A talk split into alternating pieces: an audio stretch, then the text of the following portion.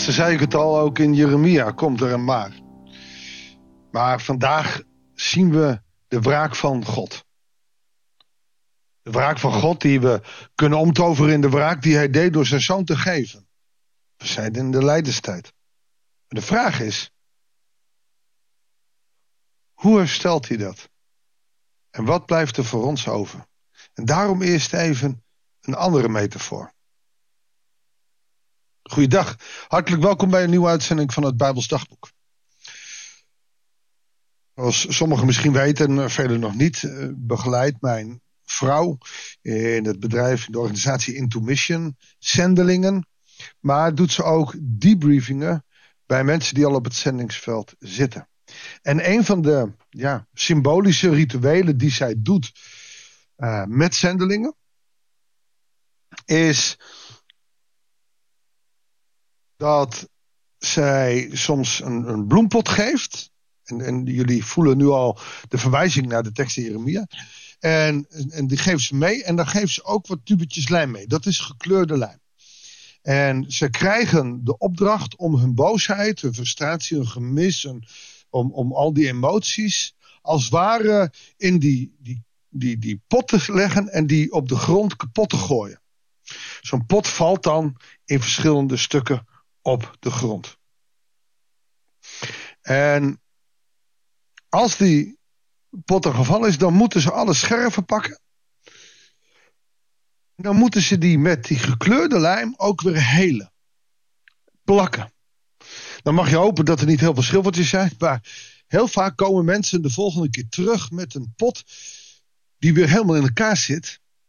Waarin je de scheuren en de barsten ziet. Maar waarin die barsten ook in die gekleurde glitterlijm een hele mooie glans krijgen. En verschillende effecten krijgt van die pot. Dat is genade. Gods straf over deze wereld zal heftig zijn. Want we verdienen het. Maar door zijn genade zal hij het helen. Betekent echter niet dat we het niet meer zullen weten. En soms zelfs ook niet zullen voelen.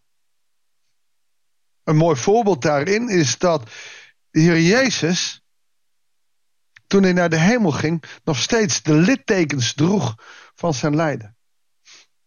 Dat herinnert hem eraan dat hij geleden heeft voor de mensheid. Christus, die dus weer God is in de hemel, de volmaaktheid van de hemel kent, ziet door zijn littekens de gebrokenheid van de mens. Zo moet het kruis niet zomaar alleen het teken zijn van de opstanding, maar ook het teken zijn van alles wat tegenzat of tegenzit. Onze zonden, die door zijn genade weliswaar geheeld zijn. Maar heel veel mensen in deze wereld lopen geestelijk met heel veel littekens van die zonde. En dan denk ik vooral aan mensen die door het kwaad op een verkeerde manier misbruikt zijn. Denk aan geestelijk misbruik. Maar ook aan seksueel misbruik. Denk aan pestgedrag. Denk aan, er zijn zoveel dingen. Dat door de zonde in deze wereld mensen kapot gemaakt zijn. En weliswaar de liefde van Christus voelen. Geloven in God. Maar nog steeds die littekens dragen. Zelfs als je vergeeft, is het nog niet automatisch vergeten.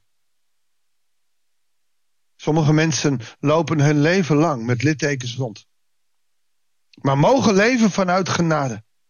En ik zie ook heel veel mensen die daarna weer, als ze accepteren dat het er is, als ze de vergeving en de liefde en genade van God ontvangen, gaan schitteren en stralen. En dat hun littekens soms gebruikt kunnen worden. Zichtbaar. Maar nog wel als zijnde met glitterende glans van zijn liefde en genade. Dat is leven in een gebroken wereld. En dat kunnen wij alleen doen als we echt accepteren dat Christus voor ons is gestorven. Zoals de trouwe volgers ook weten, ligt in deze lijdenstijd bij mijn computer een crucifix. Een houten kruis met een bronzen Jezusbeeld erop. Dat helpt mij eraan herinneren dat we in die lijdenstijd zitten. En dat bepaalt mij erbij dat wij niet leven vanuit goedkope genade, maar dat ik telkens weer geconfronteerd word met zijn dood voor mij. Ik kan het je aanraden. En als je niet zo'n crucifix hebt, je kunt er vaak nog wel aankomen, maar je kan ook een plaatje nemen. Protestanten hebben veelal veel meer een leeg kruis om hun nek of aan de muur van de kerk of waar dan ook. En dat is mooi, dat is een teken van de opgestaande Heer.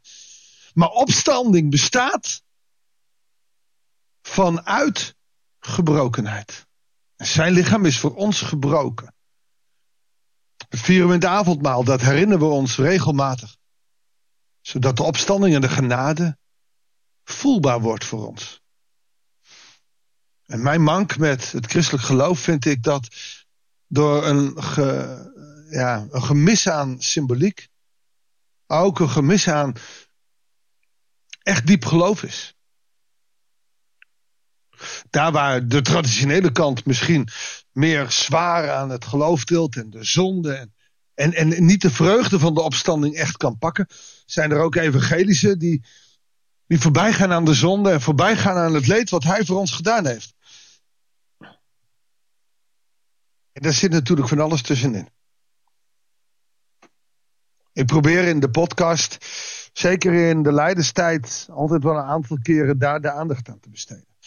En ik moest eraan denken, en ik zie dat ik al heel lang bezig ben, ook in het gedeelte van Jeremia 19, vanaf vers 10. Sla in de aanwezigheid van de mannen die je vergezellen de kruikstuk, gebrokenheid. En zeg tegen hen, dit zegt de Heer van de hemelse machten, ik zal dit volk en deze stad stuk slaan, zoals iemand een kruik aan stukken kan slaan. Onherstelbaar. Omdat er nergens anders plaats meer is. Ze zullen hun doden zelfs in Tofet begraven. Hoor je de wraak van God. Dat stuk slaan heeft hij gedaan toen hij beloofd had niet meer de mensen te straffen door zijn eigen zoon aan het kruis te hangen.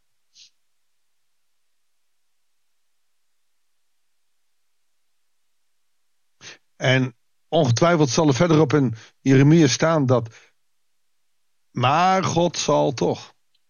Troost, troost mijn volk. En dat is ook voor ons. We mogen na 3 dagen na Goede Vrijdag Pasen vieren. Of 2 dagen, wat maakt uit. We mogen Pasen vieren, maar dat doen we na Goede Vrijdag. Maar we zullen wel in deze lijdenstijd eerst door dat lijden heen moeten. Door onze eigen zonde.